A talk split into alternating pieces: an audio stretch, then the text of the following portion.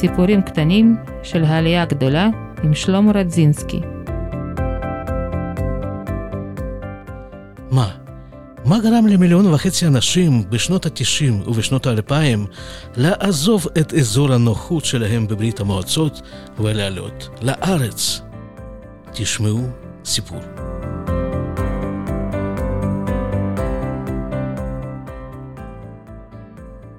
שלום, שלום למאזינים היקרים. הנה, הגיע התור שלי לספר סיפור אישי על העלייה שלי לארץ. קודם כל, אני אציג את עצמי. אני שלמה רדזינסקי, בן 60, נשוי, ברוך השם חמישה ילדים, גר בבית אל, עובד בקופת חולים בתור אח, הכל ברוך השם מסודר. או כמעט הכל. עליתי לארץ בגיל 32 וחצי מרוסיה בשנת 1992 בינואר. למה אני מדגיש את ינואר? כי זה מאוד סמלי. לעלות למטוס ברוסיה בטמפרטורה משהו כמו 15-20 מעלות מינוס, ברוסיה חורפית כזאת, בחורף רוסיה, לפחות אז היה ככה, בחורף רוסיה קיבלה צבעים שחור לבן. לעלות מהשחור לבן הזה למטוס, וכעבור ארבע שעות לצאת ממנו בארץ כולה צבעונית. אני זוכר את החוויה הזאת. אתה יוצא מהמטוס לבוש בכמה שכבות של הבגדים, כי היה צריך לשלם על יתר המשקל. וכדי לא לשלם, האנשים העדיפו ללבוש כל מה שאפשר ללבוש על עצמם.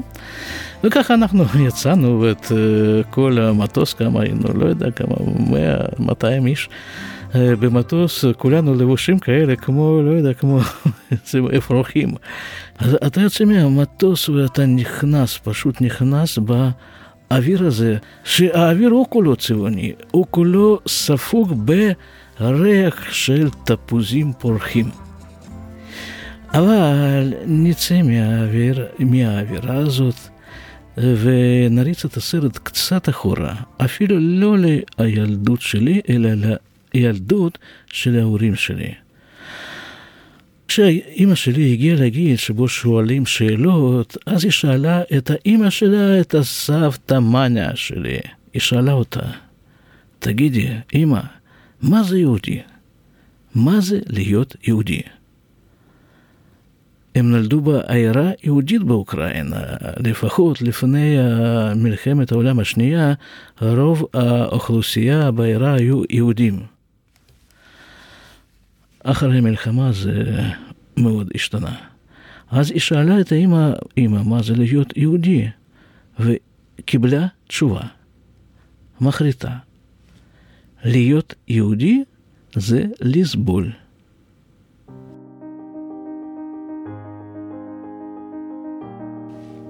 לסבול כפשוטו. ומי רוצה להעביר לילדים שלו את הסבל? אף אחד.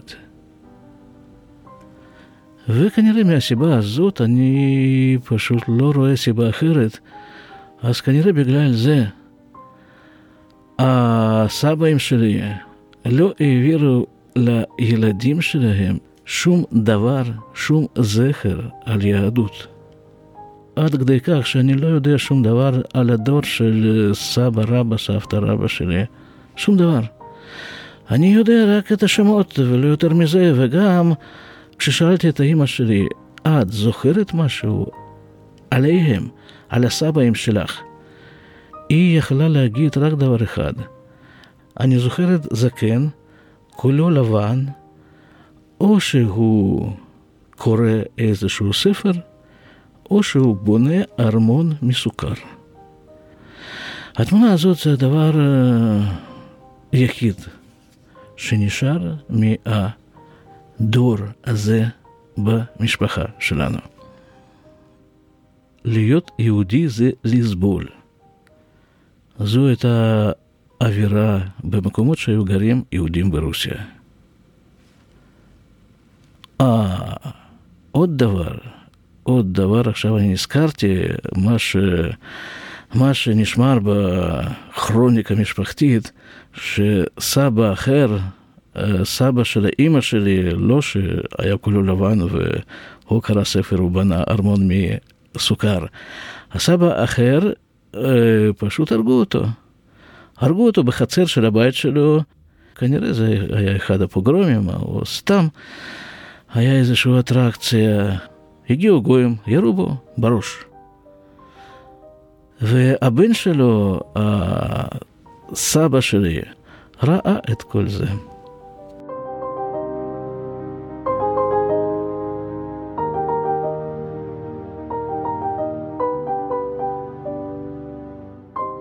להיות יהודי זה לסבול. עברו כמה שנים, אימא שלי סיימה אוניברסיטה, אבא שלי עם הזמן גם סיים אוניברסיטה, ועברו לגור לסיביר. לא סתם עברו, עברו כי מדינה שלחה אותם. היה חוק כזה ברוסיה אז, וגם בזמני היה חוק שבן אדם שמסיים לימודים שלו באוניברסיטה, חייב לעבוד שלוש שנים במקום שהמדינה שולחת אותו. אז הם היו נשלחים לסיביר, בעיר קרסנויאסק, ושם נולדתי.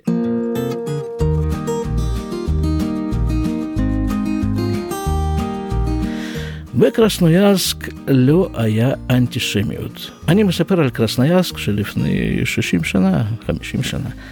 במקום הזה היו גרים אנשים פשוטים, פשוטים מאוד, שמילה עברי היהודי הם שמעו וגם השתמשו, אבל בתור איזושהי קללה כזאת, קללת ילדים. הקונוטציה של הקללה הזאת יהודי היה קמצן. נגיד ילד אחד לא נתן לילד שני איזשהו עיפרון, מחק, משהו כזה, אז לילד הזה שלא קיבל, היה לו לגיטימציה שלמה לקנות למי שלא נתן לו עברי, יהודי, בלי שום קונוטציה לאומית. אבל בגיל מסוים, כנראה, אני כבר הייתי מבין ש... שיהודי זה לא רק קללה, זה גם קללה בטוח, אבל יש אה, איזשהו עם שקוראים להם יהודים. אבל מה זה שייך אלינו? למשפחה שלנו? שום דבר. אנחנו לא.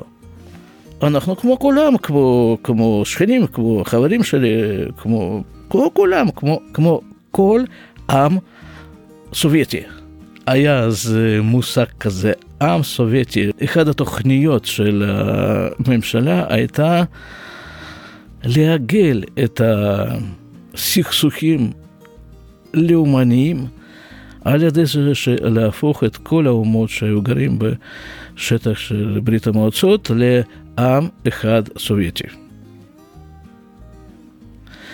ופעם אחת בגיל, אה, אני לא זוכר בדיוק באיזה גיל, אבל אה, כנראה זה כבר היה אחרי גיל בר מצווה. אני, אני לא אומר שבטח לא היה לי לא בר מצווה, לא ברית ולא שום, שום דבר יהודי, כי, כי במשפחה שלנו העניין הזה לא היה מודגש, אה, לא רק לא היה מודגש, הוא היה, היו עוקבים אותו. באיזושהי דרך מאוד רחוקה. לא התקרבנו לנושא הזה בכלל. אז פעם אחת, אחרי גיל בר מצווה, אני הייתי חותר באיזשהו ארונית בחדר ההורים, ומצא שם תיק. ובתיק היו כל מיני מסמכים ישנים, ובין המסמכים האלה אני מוצא איזשהו מסמך של אימא וכתוב במסמך יהודייה, יברייקה, עם התמונה של אימא שלי. זה אומר בפינה אחת של המסמך תמונה של אימא שלי, ובפינה אחרת באותו דף כתוב עברייקה. אין שום ספק שהקללה הזאת שייכת אליה. ההרגשה הייתה נוראית.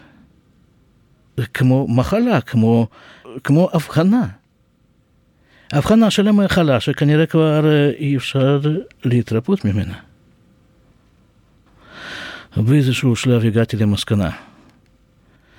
בסדר, קורה, בכל משפחה קורה כל מיני דברים. בסדר, אימא שלי יהודייה, אבל מה זה שייך אליי? אני, בטח שלא.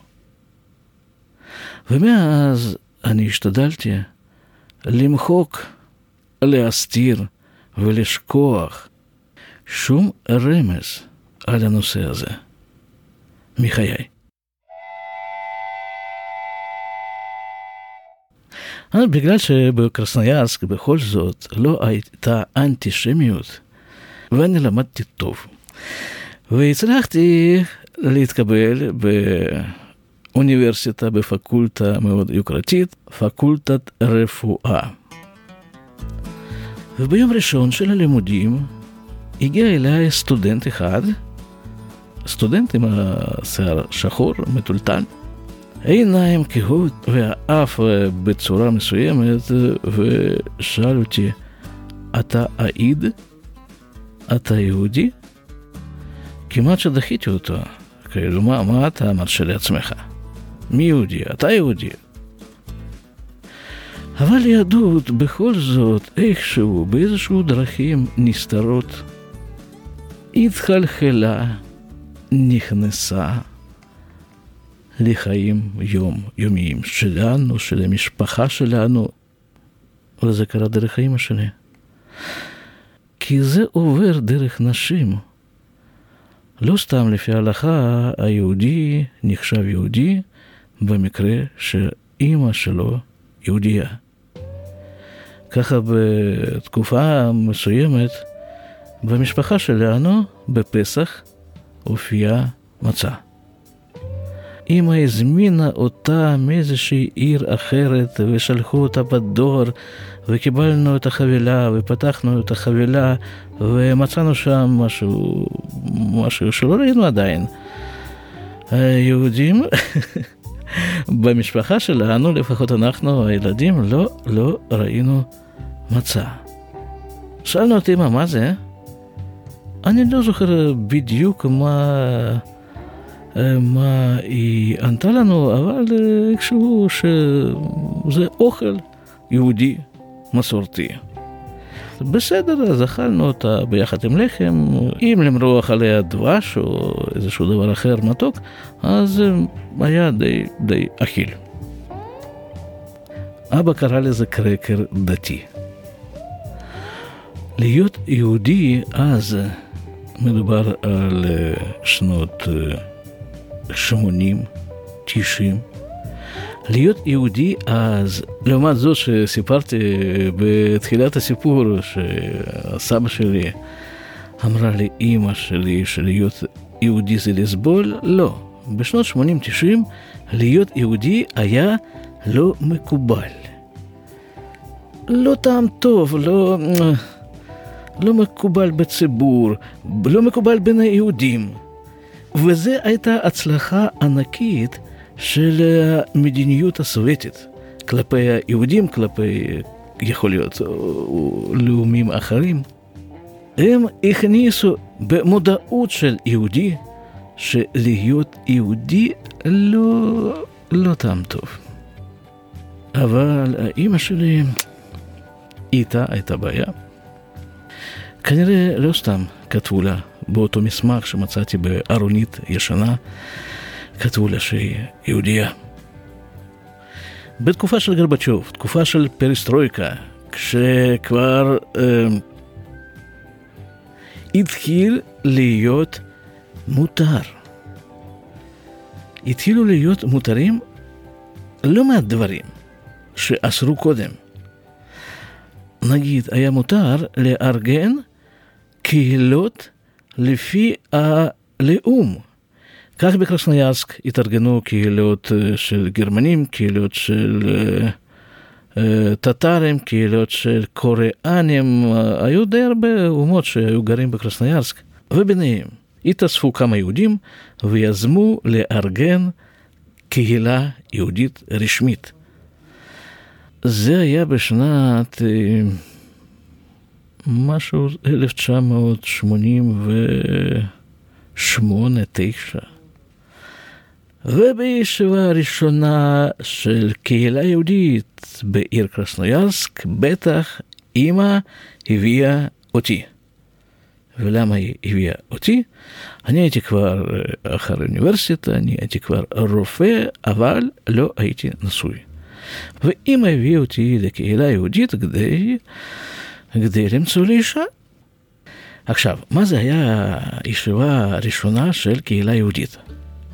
כאילו הקהילה הזאת התאספה תחת השלט יהודי. אבל מה זה יהודי? שוב פעם, אותה שאלה חוזרת כל הזמן על עצמה. מה זה להיות יהודי?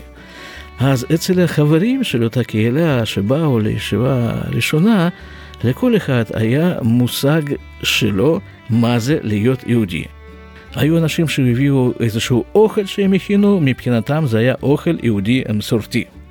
היו כאלה שהיו מנסים לדבר ברוסית, אבל עם איזשהו מבטא שמבחינתם זה היה מבטא, המבטא יהודית.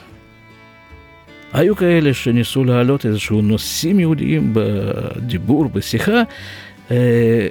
התאספו כל מיני קבוצות בתוך הקהילה, בתוך העולם הזה שהעירייה נתנה לנו לצרכינו. התקרבתי לקבוצה אחת כזאת, ושמעתי דבר די מעניין. בן אדם נחמד, רזה, בן 40 בערך, הסביר לאנשים שהיו לידו למה בעברית כותבים בכיוון מלמטה למעלה. בגלל ש... הוא הסביר. בגלל שהאדם הקדמון, בהתחלה הוא הלך פחות או יותר על ארבע. ועם האבולוציה לאט לאט הוא התיישר.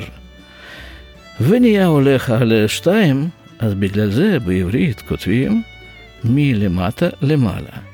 והוא גם הדגים על הקיר שהיה על ידו, איך בדיוק זה קרה, כל האבולוציה של בני אדם ויהודים ביניהם. אחרי חצי שעה, 40 דקות של חוויות כאלה ואחרים בקהילת יהודים, אני אמרתי לאמא שיכול להיות, יש לי איזושהי שייכות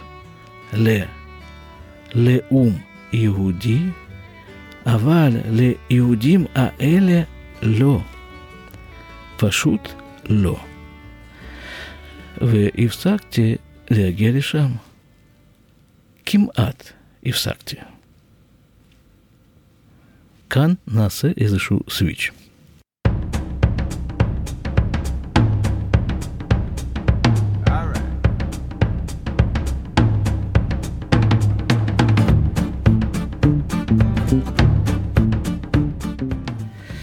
כל התקופה הזאת ברוסיה הייתי מתעסק במה שנקרא, איך זה נקרא?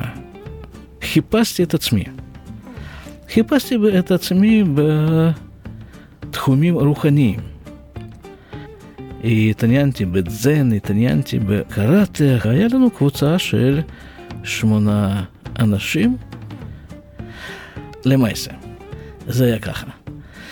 הגענו לעולם הספורט, התלבשנו בקימונו, הבגד המסורתי היפני שמקובל בקראטה, והסתדרנו, התארגנו בשורה, קידה, ומתחיל החימום. נגיד עכשיו אה, רצים, סתם רצים, בסדר. עכשיו עושים אה, ריצה עם אה, עצירת הנשימה.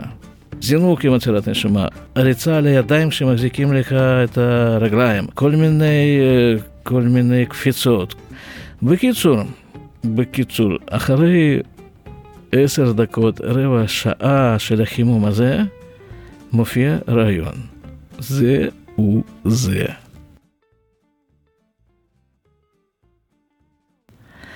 אני לא יכול יותר, באמת.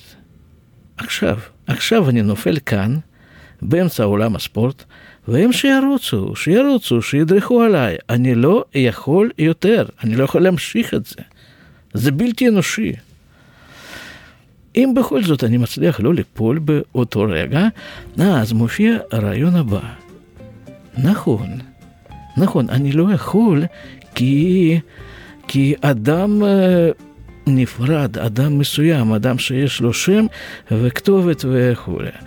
אבל אם אני אצליח לעשות איזשהו סוויץ' במחשבה ולתאר את עצמי לא בתור פרט, אלא בתור, בתור איזשהו בורג של הקבוצה, בורג קטן. אז בתור הבורג הזה, ביחד עם הקבוצה, אני יכול להמשיך בלי סוף, ומה שמעניין, ככה זה היה באמת. ובעצם כמה שאני מבין עכשיו, כל האימון הזה, כל החימום האכזרי הזה, שאחרי החימום הזה אתה מוריד את היד ואתה רואה שזיעה מטפטפת מהאצבעות. כל החימום הזה היה בשביל לתרגל את הסוויץ' הזה. לעבור מתור פרט נפרד לבורג של הקבוצה. זה בעצם היה התרגול. אחרי שעת חימום אה, התחיל בעצם השיעור, האימון, כל מיני מכות וכל מיני זה, קרב וכולי.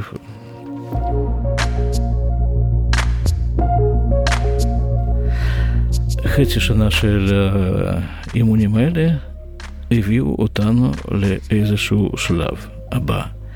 כנראה התרגילים היו די מוצלחים.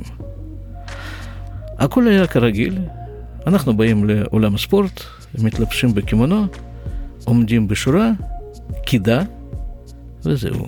ומתחילים לדבר. שיחקנו בפינג פונג ודיברנו, דיברנו, דיברנו הרבה. כל המילים האלה שלא הוצאנו אותם מהפה תוך חצי שנה אימונים, פתאום פרצו, פרצו החוצה. באיזשהו מפגש הזה, באים אליי הבחור הזה שהיה אחראי ועוד אחד, ושואלים אותי, נו, מה אתה חושב בכלל, מה, על העסק שלנו? על האימונים האלה, אני אומר, נו מה, אנחנו עושים איזשהו שטויות, אנחנו לא מתאמנים, לא... מה קורה בעצם? הם מסתכלים כך אחד על השני, ומדברים ואומרים זה לזה עליי, הוא לא מבין. שאלתי אותם מה בדיוק אני לא מבין? אתה לא מבין מה קורה. אתה רואה שלא נותנים לנו להתאמן? מי? מי לא נותן לנו להתאמן? אני לא זוכר בדיוק, או בדיוק בתוך השיחה הזאת, או... או... לא, לא, לא זוכר. החלון הענק שהיה בעולם הספורט פתאום התפוצץ. זכוכיות, רסיסים לכל הכיוונים, ואנחנו צריכים אה, לסדר את זה, שהוא לטטות את הרצפה ואין שום אפשרות לאימונים. במפגש האחר מתפוצצת איזשהו צינור של מים ואנחנו צריכים שוב פעם לרוץ, לחפש פתרון, לחפש את איזה ברז ראשי ולסגור אותו. ו... אחרי כמה מקרים כאלה, כמה צירופים של המקרים האלה, הם שוב פעם באים אליי ושואלים אותי, נו, אתה, עכשיו אתה רואה? וגם הבחור שסידר לנו עולם הספורט בבית הספר, הוא פתאום נפטר. בחור צעיר, בן 20 ומשהו, ספורטאי, מורה לספורט, חטף דלקת ריאות קשה ונפטר. כמה ימים אחרי זה אנחנו הגענו לעולם הספורט שלנו ומצאנו מנעול גדול על הדלת. הסתכלנו בחלונות וראינו שהעולם מלא שולחנות, כיסאות, רהיטים של בית הספר. נגמרה שנת הלימוד. וביחד עם זה נגמרה תקופת הקראטה שלנו. והתחילה תקופה אחרת.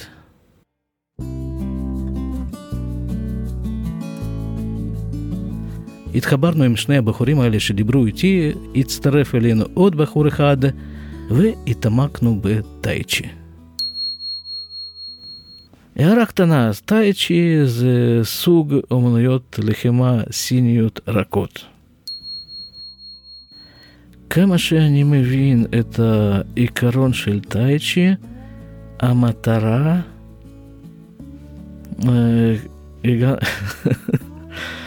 הגענו לשלב שזה קשה קצת להסביר במילים, לא רק בעברית, גם בכל שפה אחרת, אבל בכל זאת אני אנסה. כנראה מה שמפתח טייצ'י, אימון של טייצ'י, מפתח אינטואיציה. ואז אתה מרגיש על בשרך שבאמת מובילים אותך, במיוחד בקרב. אתה מרגיש שמובילים אותך. ובעצם מה שאתה מתרגל בתוך uh, כל זה, לא להתנגד. כי מובילים אותך בצורה הכי טובה והכי עדינה. ברגעים שאתה מתעלם מעצמך, כאילו מסתלק. בתוך הקרב אתה משתתף בקרב גופני, אבל בעצם ההרגשה שאתה נמצא ב... בחוץ לגוף, ומהצד מסתכל איך שהגוף שלך עוסק בקרב. בדו-שיח הזה עם הפרטנר, ואתה אתה רואה ואתה מתפלא מהאפשרויות של הגוף שלך, מה הוא יכול לעשות, הגוף הזה, הגוף שלך בעצם, ברגע שאתה לא מפריע לו, עם המחשבות שלך, עם הדעות שלך, עם התכנונים שלך. זה היה משהו נפלא. ברגעים מוצלחים, לצערי, הם לא היו, לא היו אותם הרבה כמו שהייתי רוצה. אבל אבל כנראה הבנתי את הפרינציפ. זה היה ממשיך שנים, שנים האימונים האלה. ומתברר שבתוך האימונים, עם החברים, באימונים הכל, הכל הולך מעולה, הכל מובן, הכל, הכל כמו שצריך. אבל כשנגמר האימון ואתה חוזר לחיים שגרתיים, אתה פחות ופחות מבין מה שקורה מסביב. הפסקתי להסתכל בטלוויזיה, כי אני לא הבנתי מה, על, על מה הם מדברים, אני מבין את המילים, אבל אני לא מבין איך אפשר לבנות מהמילים המובנות האלה את המשפטים שאין בהם שום משמעות. אותו דבר גם בעיתונים, אותו דבר גם אה, ברדיו, אותו דבר בעוד כמה תחומים, במיוחד בעבודה. הייתי רופא עור בקופת חולים. ובכל מה שהיה מתרחש, בכל התחומים חוץ מטייצ'י, כל זה היה נראה לי לא מובן וחוסר משמעות לגמרי. אבל בכל זאת, ניסיתי לחפש את המשמעות הזאת. ובתוך החיפושים האלה, יום אחד נכנסתי לישיבה של אותה קהילה יהודית של עיר קרסנוירסק. אז זה היה כבר uh, מאורגן הרבה יותר. היה יום, שבוע קבוע שהייתה ישיבה, היו מעבירים הרצאות על היסטוריה יהודית.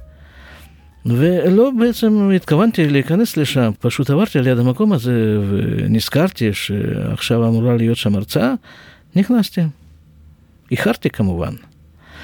אז התיישבתי ממש קרוב לכניסה לעולם. היו שם אולי 30-40 אנשים, היה מרצה שהיה מספר משהו. אה, אני התיישבתי בזווית כזאת שהייתי רואה את כולם, מהצד. כמו שבאימונים של טייצ'י הייתי רואה את עצמי מהצד גם ככה, אני הסתכלתי על כל הקהל הנאסף שם מהצד, ופתאום הבנתי, הרגשתי. זה היה סוג של ההרגשה הזאת שקיבלתי אותה, פיתחתי אותה, גיליתי אותה באימונים האלה. הרגשתי שהנה, יושבים, יושבים כמה אנשים, הם לא יפים.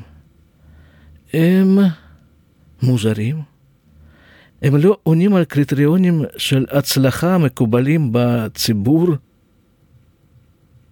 אבל זה העם שלי. אנחנו ביחד. אנחנו בעצם אותו אחד.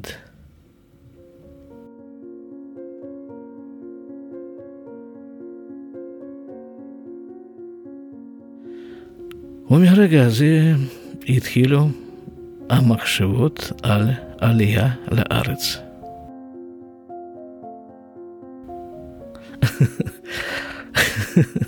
לא שאני התחלתי לחשוב את המחשבות האלה מאז, אלא כנראה המחשבות היו, רק שהיו בצורה אה, לא גלויה. כי פתאום התחלתי ללמוד עברית. לא היה בעיר קסנויארסק אף אחד שהיה מדבר עברית. החבר נתן לי ספר לימוד עצמי, עברית חיה, עם הקלטת, ובגלל שלא היו לי הרבה עבודה, הייתי מגיע למקום העבודה, מתיישב, מוציא מהתיק את הטיפ, את הספר, והייתי לומד עברית. היו לי כמה שעות טובות כל יום של לימוד עברית. עדיין לא חשבתי ממש על לעלות לארץ. למדתי עברית בתור, בתור איזשהו תרגיל, תרגיל שכלי, אפשר להגיד. אבל מאוד אהבתי את זה, מאוד אהבתי את השפה, איך היא בנויה. סיימתי את הספר עברית חיה. אז הגיע אליי ספר אחר, הבית ושמה. למדתי אותו. זה לקח, אני יודע, שנה בערך. והבנתי שאני אני למדתי משהו, אבל עד כמה זה עברית לא ידעתי. כי לא היה עם מי לדבר. לא היה אף אחד שיכול איכשהו להעריך את מה שאני למדתי עם זה. אם אני אגיד בעברית כמה מילים, אז אם מישהו חוץ מטייפ רקורדס שלי יוכל להבין אותי, כי זו הייתה שיטת הלימוד שלי. אני שמתי קלטת אחת אה, שקיבלתי מהחבר, עם השיעור המוקלט, אה, שייך לאותו ספר עברית חיה, ובמקום השני שמתי קלטת ריקה, אני הקלטתי את עצמי, וניסיתי להשוות עד כמה זה דומה למה ש... מה שנשמע במקור, בקלטת המקורית. זה היה לימוד, לימוד עברית שלי, מאוד נהניתי מזה. בסדר, למדתי. היה לי חבר בקרסניאסק, יהודי, אני יודע שהוא קשור עם איזשהו ארגונים יהודיים, הוא עבר לחיות במוסקבה, עכשיו דרך אגב הוא גר בארץ, אבל אז הוא היה גר במוסקבה, אני התקשרתי אליו ואמרתי לו, אמרתי לו, גנה, תראה, נראה לי שאני למדתי עברית, אבל אני רוצה איכשהו לוודא שזה עברית. הוא אומר, בסדר, בדיוק הוא היה מתעסק בענייני של לימוד עברית במוסקבה, באיזשהו ארגון, אמר שתבוא עוד כמה חודשים, אנחנו מארגנים איזשהו, איך להגיד את זה, סדנה, אולי, סמינר, יגיעו מורים מישראל, ילמדו אותנו, יהיה כיף, תבוא. באתי, הם ארגנו את הסמינר הזאת בלנינגרד, אז בסדר, לקחתי חופש מהעבודה, הגעתי ללנינגרד. התקופה הזאת המשיכה עשרה ימים בערך. הייתי גר אצל הדודה שלי בלנינגרד, אבל רוב רובם של התלמידים היינו אולי אולי 100 איש, אה, יכול להיות שאפילו יותר מ-100 איש, היו גרים במעון, שהארגון הזה היה שוכר אה, במיוחד למטרה הזאת, לסמינר. רוב הזמן הפנוי שלי פנוי מהלימודים, כמובן, אני הסתובבתי שם במעון. שם היו גם אה, מורים מישראל, וזו הייתה מסיבה כזאת אחת ממושכת של עשרה ימים.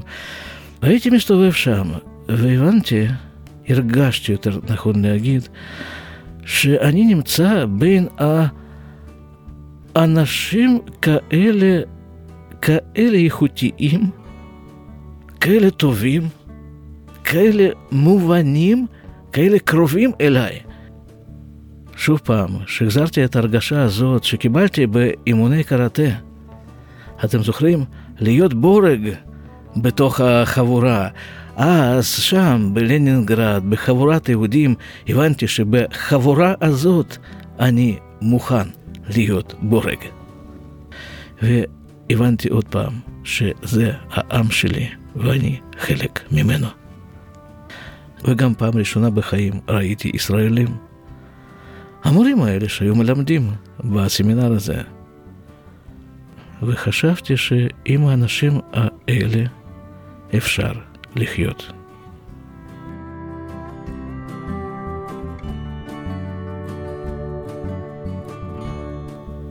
יום אחד הסתובבתי בלנינגרד, ואני זוכר בדיוק איפה שזה היה. הרחוב נקרא דונייסקי פרוספקט, זה המקום שדודה שלי הייתה גרה שם, ופתאום עצרתי באמצע הרחוב. מה שעצר אותי זה אותה ההרגשה, אותה הרגשה המוכרת לי מאז, מאז אימונים בטייצ'י, מאז אימונים בקראטה.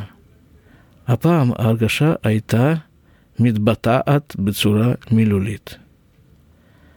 והמילים היו כאלה: אני רוצה לראות שמיים כחולים מעל ירושלים. מאיפה זה בא? כנראה מאותו מקום שבא כל דבר אחר. אני רוצה לראות שמיים כחולים מעל ירושלים. חצי שנה אחרי הרגע הזה, אני ראיתי את השמיים מעל ירושלים, והם באמת כחולים. כחולים עמוקים עד אינסוף.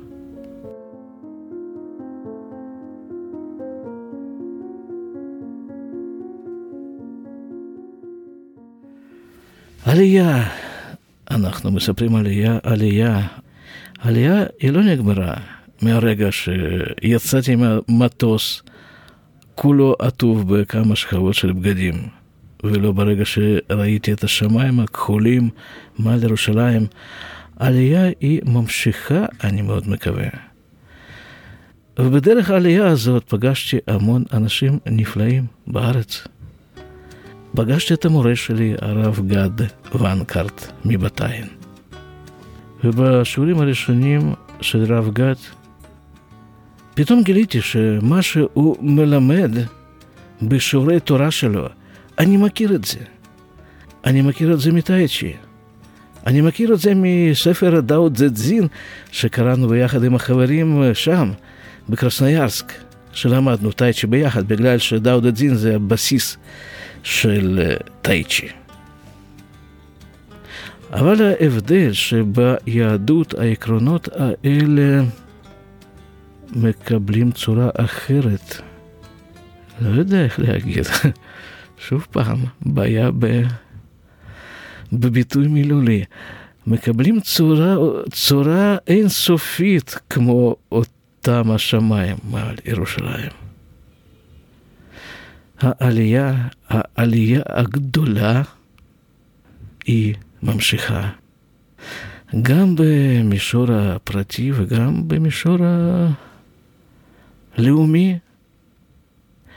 וכל אחד ואחד משתתף בעלייה הזאת כמה שהוא יכול.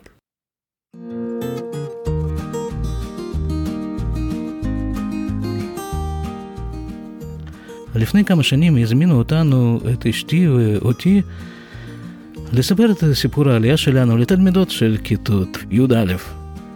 סיפרתי. בסוף הסיפור המורה הייתה נראית לי קצת מאוכזבת. שאלה אותי עם חיוך, נו, איפה הגבורה? איפה הגבורה? איפה המאבק? איפה הרפיוזניקיות? איפה... איפה כל הדברים האלה שאנחנו רגילים לשמוע אותם בסיפורים על נתן שרנסקי, על עידה נודל, על אסירי ציון אחרים? איפה כל זה? כנראה בכל דור ודור בכל גל עלייה יש גבורה משלו. הגבורה של העלייה שלנו, לפחות העלייה שלי, הייתה להרגיש את נקודת האמת, להרגיש את גל העלייה במלוא מובן המילה, ולא להתנגד לו.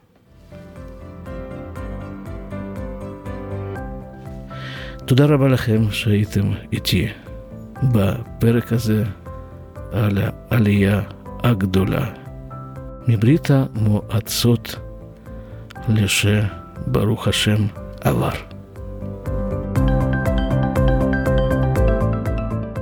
כאן, בפרק העשירי הזה, אנחנו מסיימים את העונה הראשונה של הפודקאסט סיפורים קטנים של העלייה הגדולה. אני מקווה מאוד שנהנתם. ואם כן, תמליצו ותשתפו לחברים שלכם את הפודקאסט הזה. תשלחו להם את הקישור לפודקאסט. בקבוצות וואטסאפ שלכם, בפייסבוק וכולי וכולי וכולי. זה מאוד יעזור לפודקאסט להתקדם ולגדול. אני אשמח לקבל מכם פידבק. ובעיקר, מה אתם הייתם רוצים לשמוע בפרקים הבאים? איזה נושאים? איזה סיפורים? תכתבו לנו בדף פייסבוק של הפודקאסט. את כתובת הדף תמצאו בתיאור הפרק, ולהתראות בעונה החדשה. סיפורים קטנים של העלייה הגדולה עם שלמה רדזינסקי. תודה שהייתם איתנו במשך העונה הזאת. thank you